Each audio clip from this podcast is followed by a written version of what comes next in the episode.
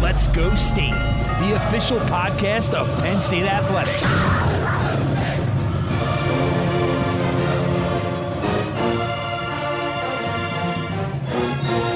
Now, from Happy Valley, here's your host, Brian Tripp. Welcome into another edition of Let's Go State, the official podcast of Penn State Athletics. Brian Tripp, great to be with you once again. Joined this time by Penn State Assistant AD for New Business Development, Michael Cross. And first of all, it's great to be here with you in your office at Pegula Ice Arena. The one thing I always do to start a podcast is I can go ahead and read your bio off a website or read the description of your job off the website, but tell fans at home, in your eyes, what does the AD for New Business Development does, and also you are the sport administrator for men's and women's hockey, men's and women's tennis as well. Well, let's let's start with the easy part, which is probably the sport administrator, the sport administrator, and what that means for uh, for our team. So I, I serve as a as a go to resource for our coaches in those sports, and try to provide them insight, counsel, guidance, and assistance around the various things they might face. So it could be questions about scheduling. It could be questions about uh, travel logistics. It could be plans related to uh, recruiting. It could be a student discipline issue or uh, something along those lines. So every day is very different. Just before we started, I was having a conversation with a coach about a, a matter that you got to hear a little bit of, and you know, it's it's you never know what's going to come through the door. It's a very exciting aspect of what we do, uh, and I enjoy it thoroughly. I love the coaches that I'm fortunate enough to work with, and some of them I've known for quite some time, which has been great. So, so that's the sport administrative side of the equation. New business development. Uh, my responsibility is to go out and try and find creative ways to generate revenue that support our 31 teams and 800 plus athletes uh, as we try to prepare them for a lifetime of impact. And that also takes a lot of different forms, and I think it involves a fair amount of creativity. I spend time pretty much every day talking with companies and groups from around the country about ideas they have that they think might work well at Penn State. And the brand of Penn State is powerful. So it gives an opportunity to hear what their ideas are, hear what their product ideas might be, and see if they would fit with what it is that we're doing. And there's a lot of ideas out there that might make sense. Uh, there's a lot of ideas out there that don't make sense. And really, where I focus is on three things. I focus on does it fit with our core competency? Uh, is it something that will have a decent return on investment? And thirdly, does it ultimately uh, provide uh, something that we can uh, execute without without a lot of effort. And if those three things can get checked off, we're probably going to be in a pretty good place. And so what we're doing is, you know, we've got 50-50 raffles going, we got tailgate guys going. Those are probably two of the more successful initiatives we've undergone at this point. Let's dive back into you mentioned that you had relationships with the men's hockey head coach, Guy Gadowski, and the women's hockey head coach, Jeff Kampersal, because you were at Princeton for some time. Then you went on to become the AD at Bradley. So, what's it like having those two coaches to work with them once again here at Penn State? And what drew you to Penn State? Probably some of the same things that drew them here as well.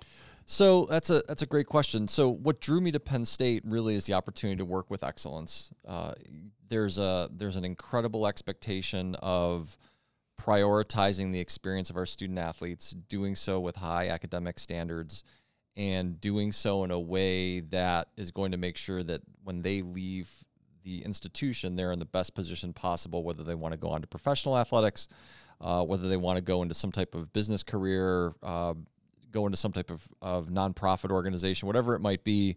Obviously, the academic strength here is is incredible so that was a that was a huge draw, and I think that's probably a similar draw for any coach and any student athlete that wants to be at Penn State. On a more personal level, I had known Guy for quite some time. I was fortunate to be involved in the hiring process when he was hired at Princeton. Uh, had maintained a relationship with him for quite some time, uh, and then uh, Coach Kampersal came in a few years ago, and we were fortunate enough to have him ultimately emerge in the search process that we went through.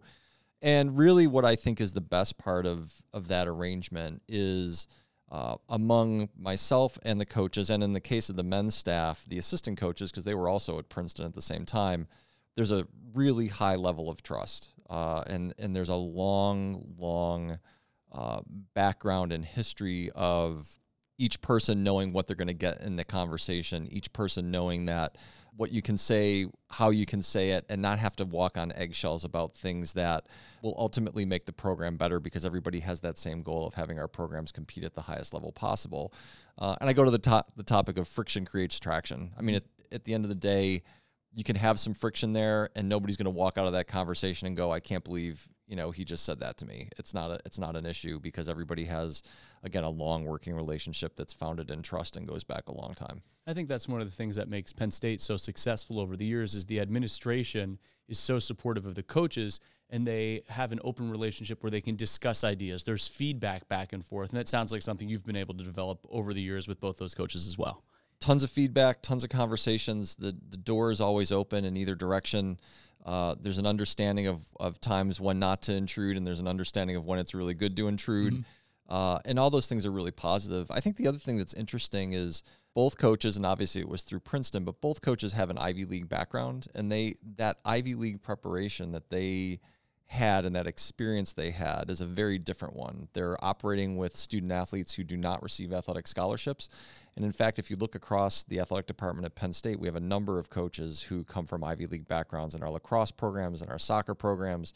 Uh, and there's a reason why I think that that level of experience fits really well here is it can't just be about – um, receiving a scholarship and, and trying to get the most out of the student from a competitive level only. It's got to be about developing the whole person.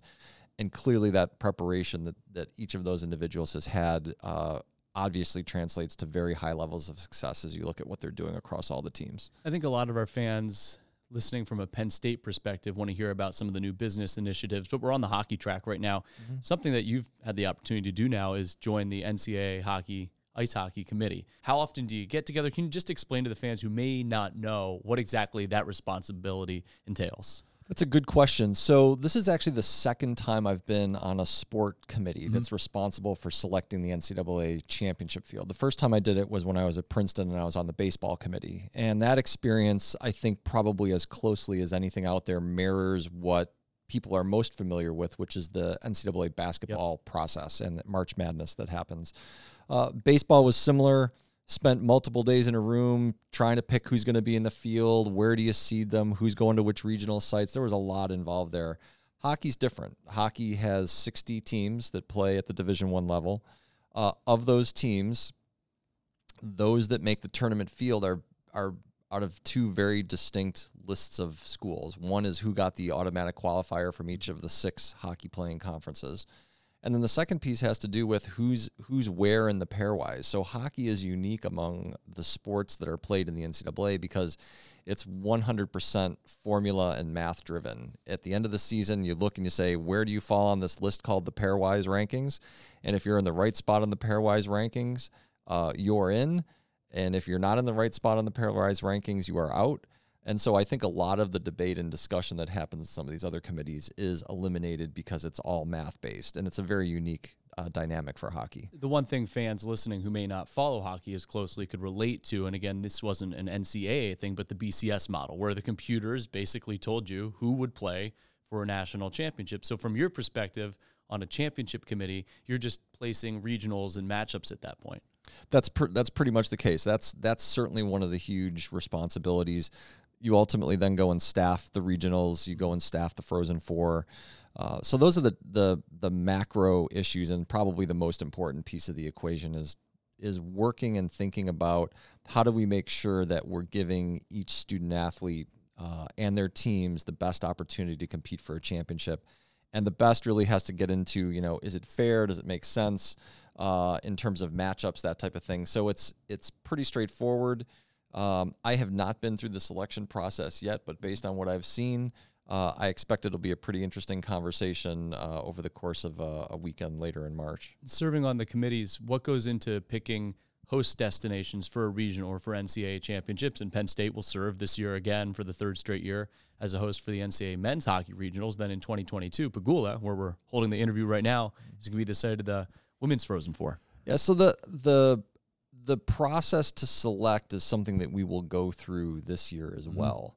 Um, I haven't been in part of the process that selected Allentown as a regional or any of the other regional sites, but the NCAA puts forward some pretty clear criteria as it relates to financial expectations, size of venue, quality of ice, number of locker rooms, ability to host the media, uh, hotel availability. I mean, the the sophistication with which the association goes about trying to identify the best places to host the regionals is pretty impressive. I mean, there's a lot of work that goes into it, and um, I'm I'm really amazed at how much time and effort is put into making sure that the the pinnacle of the season for the student athletes is is best the best it can be. So that part is is really quite um, quite interesting and exciting to watch. And it must be an interesting time to be an administrator with the sport of college hockey and spe- with specifically college hockey because whether it was you know you can go back over your career michigan princeton you've been around the sport but to see how the landscape is changing and something as we're doing this this week the ccha 2.0 is forming again. As it seems like obviously the big ten's formation and the transition to having a big ten hockey conference was a seismic shift. But college hockey continues to evolve and grow so there are so many moving pieces still in that landscape. Yeah the growth and the changes are are fascinating to watch. And and you know we're talking about hockey, but this mm-hmm. is happening yeah. in, in all sports and all conferences. Uh, institutions are constantly and continually thinking about ways to enhance their brand, uh, get the benefit of association in terms of who they collect, who they partner with for scheduling purposes and for institutional purposes, and what that might mean for their own institutional opportunities to get to the NCAA tournament to compete for a championship and even beyond that, compete for students. Uh, you know, the the idea that that the hockey programs and, and all of your sports are within conferences, those schools are all competing for students, they're competing for faculty, they're competing for all kinds of people, and who you associate with is a very important indicator of how people will ultimately view your brand.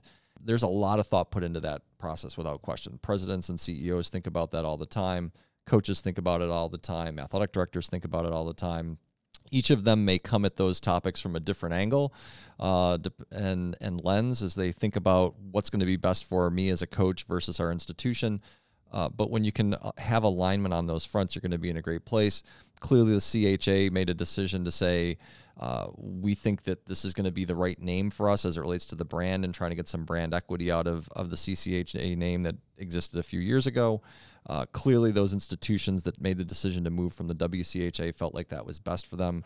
And you're going to continue to see shuffling. Uh, who knows if additional Big Ten teams will add the sport? Who knows if somebody else in the Midwest or the West Coast might add the sport? Mm-hmm. Uh, and each time one of those things happen, it creates opportunity, and people are going to try and figure out how to capitalize on those opportunities. You weren't there right at the ground floor, but pretty early on. You were at Penn State since 2015. So to see the the Big Ten and its growth and formation from a hockey conference. Where is it at now, and how has it transformed, and how is it a leader in college hockey? Well, you get the opportunity uh, as our play-by-play person to see the quality of hockey that's mm-hmm. happening across the conference. I mean, there are no easy nights, there are no easy venues, there are no off days the level of play, the number of NHL draft picks, the number of people who have professional interest uh, is really incredible. And so every single night is a is a all out battle. Uh, and then you get to go and turn around and do it again on Saturday night after you just you know wore yourself out on Friday. So you know the the level of play is incredible. You know from a conference standpoint, the administrators, the sport administrators for the sport, uh, the leadership of the Big Ten office, and the coaches continue to talk about the best ways to maximize the strength of the Big Ten mm-hmm. brand. Mm-hmm. Uh, the television aspect is obviously one piece of that. The quality of the institutions and the brands is another piece of that. And and continuing to work and figure out, okay, among an array of choices and and there's other good schools outside of the Big Ten. Obviously, it's yeah. an incredibly competitive landscape. Uh, and so you really have to know where you're trying to go, what you're trying to do.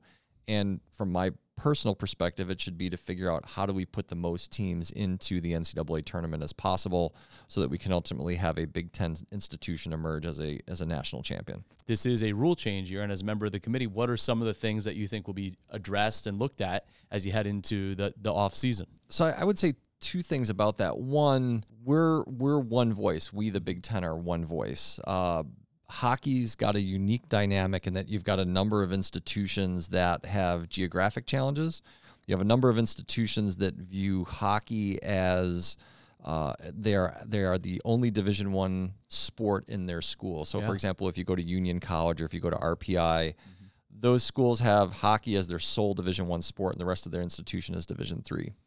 It's interesting because you look at some of the, the great teams in college hockey. Denver is a terrific school. When you look at the men's landscape, lacrosse and hockey. They don't have a football. They don't have a men's basketball that's really driving the focus there, as opposed to your Penn States, your Minnesotas. Exactly, exactly, and that that's another interesting dynamic. I mean, some of the some of the regional aspects in terms of of where player availability is, the cultures that students grow up in, and, and I'm talking students in terms of kindergartners, first graders, second graders, Yeah. the environment they grow up in, all of those things really create a unique uh, sport mix that I, I don't think you find anywhere else. So it's pretty fascinating to watch. Uh, you know, in terms of rule changes for this year, the biggest thing that will get discussed is going to be the overtime process that we go through. So right now, hockey overtime is uh, at the end of 60 minutes, you go to a five on five overtime for five minutes.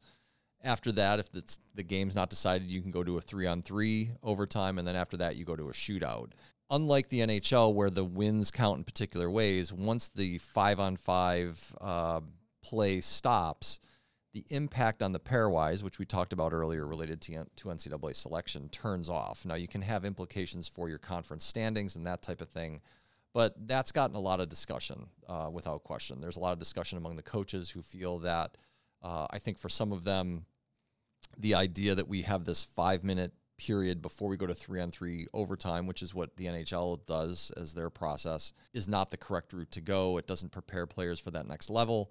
Um, but really, where I think the the sticking point is is is going to be around what is the implication for a win in a shootout or in a three on three situation. Three on three hockey is very different from five on five hockey, uh, and a shootout is obviously very different from both of those. So there's a lot of discussion, and I think that's really where the discussion will ultimately land. Is if we go this route and make some type of change to the overtime rules, uh, what does that mean for the pairwise? The the one thing I should clarify too is the overtime the decision about the rules is actually made by a different committee from ours. There's an there's a hockey committee rules committee that will make that decision. We get to decide what their decision means as it relates to the pairwise and who is going to be in uh, the NCAA tournament.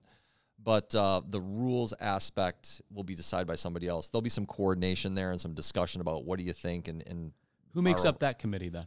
So that's that's an interesting dynamic. So it's actually um, administrators and coaches from across the hockey landscape. So unlike the committee that I'm on, which is solely Division One focused, the rules committee incorporates individuals from Division One, Division Three, uh, men's, women's. So you've got all of these different um, entities that will look at a potential rule change through a lot of different lenses and what it might mean for uh, for their program, for their conference, for their sport, uh, because the sports are different. Some of the challenges that we deal with at Division One are different from Division Three, and vice versa. A lot of strong feelings, and it's a huge committee. Unlike the hockey committee, which is just six people, uh, I believe the rules committee has, gosh, it's got to be. It seems like at least twenty people. I mean, it's a much much bigger group with many more constituents, and so the more constituents, the harder it is to get um, consensus about where you might go. Uh, that's fascinating because I think fans can relate to whatever sport they may follow just to hear the process that goes into coming up with something new or some sort of change. How much uh, how much it would impact not only the championships but how you determine a rule change and everything. So that, that that's really good stuff. Uh, shifting gears a little bit back to what you do at Penn State with the new business development. How many emails, how many crazy ideas do you get across your across your desk every day? Well, there, uh, I, I- don't know, three to five a day, probably. I mean, there's a lot, there's a lot of them, uh, and they're they're fascinating conversations. I mean, there there's you know, I, I don't know if you watched Shark Tank. Yeah. I love the I love the show. Shark Tank's a fantastic example of I think how people are are out there in the world, whether they've gone and, and sought venture capital or they're making something in their basement or whatever it might be. But there's no shortage of of really creative and interesting ideas. Have you held any Shark Tank mock type things right here in your office with someone presenting an idea to you? Uh, n- uh, I wouldn't say that. No, Okay. I, I wouldn't. I wouldn't describe it that way. There's definitely been meetings in the office, and, and there's some people who've had some amazing, um, amazing concepts, and and oftentimes some of these concepts actually happen in other industries or other spaces and they try and translate those ideas to athletics or vice versa. And i think there's a there's an allure and a fascination with people and a recognition that athletics is a very um, central part of our society. And so if you can get ties to a penn state ties to the big ten get the exposure that comes with some of those types of things that your product can take off in ways that it might not otherwise uh, but not every not every idea is necessarily a good one. It doesn't make it a bad one. It might just not just might not be the right one for us. Mm-hmm. Um, we're a really large department. There's there's no shortage of ideas, and you really have to be discerning about why would you choose to do this particular aspect. What type of problem does it solve? What opportunity does it present? And the idea that something might be a, an additional sponsorship inventory item isn't necessarily a reason why you would go and do something. And that's often an angle that I'll hear from people who will come and pitch on something is, oh, I've got this idea and you can put some a, a sponsor's logo on it. Well, that's not necessarily going to make it the right move for us. It's got to be more than just another sponsorship opportunity. So, um, really fascinating conversations. Um, you know, talking to CEOs of the companies is really interesting. I mean, they're incredibly passionate and, and deeply knowledgeable about their product and why they've put it together and why they think it'll be successful.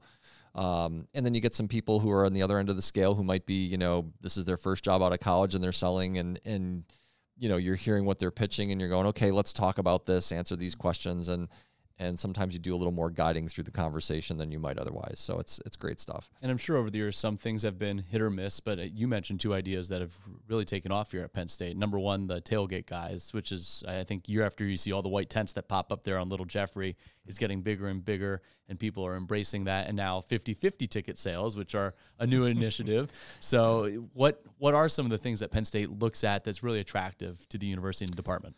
So well, t- so tailgate guys, you know, is interesting. When we implemented that three years ago, I think there was a lot of skepticism about how is this going to work. Mm-hmm. Like the there's obviously a great tailgate environment at Penn State football. It's incredible uh, incredibly passionate people. You walk through some of the lots with the motor homes and the setups and the bars and the barbecues Can't and, the, and I mean it's it's really it's it's an amazing environment and and people are like, well, why would anybody want this? And what what we found was for the professional tailgater, this this isn't their their move. They're not going to throw their motor home, put it on the market, and say, hey, I'm going to go get a tent over on Little Jeffrey Field but when you have people who are coming in for a special occasion, for a, a reunion that they maybe do this once every five years, or it's somebody's 50th birthday, or whatever it might be, that it gives an opportunity for you to not have to try and figure out who's bringing the food and what are we going to do and i'm opening up the, my trunk and i don't know where my space is. Like everybody knows where to go. It's a very central approach and location and and we've gotten to the stage now where there's a lot of repeat business on a season basis. Um, there's a lot of repeat business from people who say, "Hey, look, the game I'm going to this year is going to be, uh, you know, the Michigan game or the Purdue game or whatever it might be." Um, and I want to I want to make that the tailgate event, and it's it's been incredibly um, fun to watch. I mean, it's a really neat atmosphere. The tailgate guys group does an incredibly good job in terms of the professionalism, the look, the feel. Uh, so that's a lot of fun. It's it's a really neat environment. 50 50, uh, we're still in our infant stages on that front. Uh, we started the first 50 50 we did using technology, happened at a men's basketball game last semester. Uh, we took some notes from that initial experience and then restarted it at hockey back in January.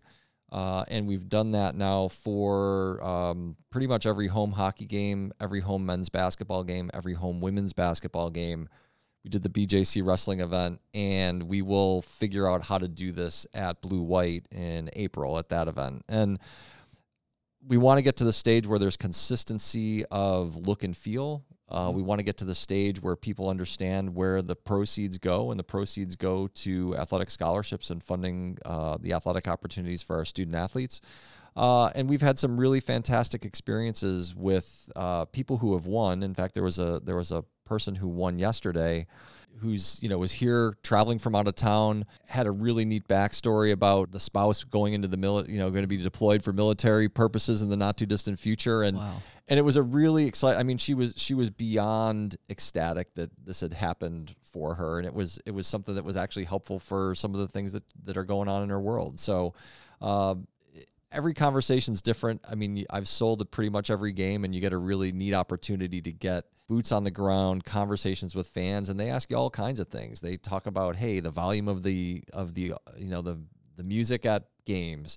Where's the concession stand? Help me find where guest relations is. Like you get a very hands-on experience and um, it's been great to, to be involved in it. Uh, we got a lot of work to go but so far so good on early returns. There is a bottom line to it as well where you're trying to enhance what penn state can provide for the student athletes and their experience and their welfare and there are so many things that you want to invest in. Every little bit helps for them as well that's definitely the case. There's no question that um, the resources being developed here go toward the things that help our student athletes and honestly that our fan base cares about too, which yeah. is they want to see successful programs and resources have a correlation with how successful you're going to be. But if it were solely a money conversation, I don't know that we necessarily would have done it. I mean, the mm-hmm. thing that I've seen is I think people pay attention to it. I think it enhances their in-game experience, mm-hmm. and those who are participating are going, oh, when's the drawing? Did you see how big the jackpot's getting? All those types of things that you know. But they're a great example of a company that that has has figured out here's something that that has been going on for decades. Mm-hmm. In the world of sports, you know, the old idea of, you know, you're going to do 50 50 raffles with a roll ticket and, you know, it's a dollar per ticket, and for five dollars you get an arm's length. I used to do tickets. that at, at, midget wrestling matches back in the day. Absolutely, everybody's done it. Uh, everybody's participated in it, and it's and it's fun and and technology, like a lot of the things we see today, has allowed it to evolve in a way that is is helpful for revenue generation, helpful for fan experience, uh, and also honestly is is helpful for what I'll describe as integrity purposes. You know, mm-hmm. at the end of the day, it's it's run by technology. Uh, it's tracked. You you can be assured that the dollars are going where you want them to go at this point. You can be assured that you're actually going to be in the drawing because you've gotten this technology digital printed ticket like you would if you bought you know the lottery at the 7-Eleven and uh, it, has gone really well so far, and and uh, I look forward to seeing where it grows to in the coming uh, coming months. Well, a lot of really good stuff here. We'll have to catch up again with what's next down the road, but uh, appreciate the time, Michael Cross, Assistant AD for New Business Development at Penn State, as our guest here this time on Let's Go State, the official podcast of Penn State athletics fans. If you like what you heard today, make sure you hit that subscribe button and download all of our podcasts. Thanks again for tuning in. Let's Go State, the official podcast of Penn State Athletics.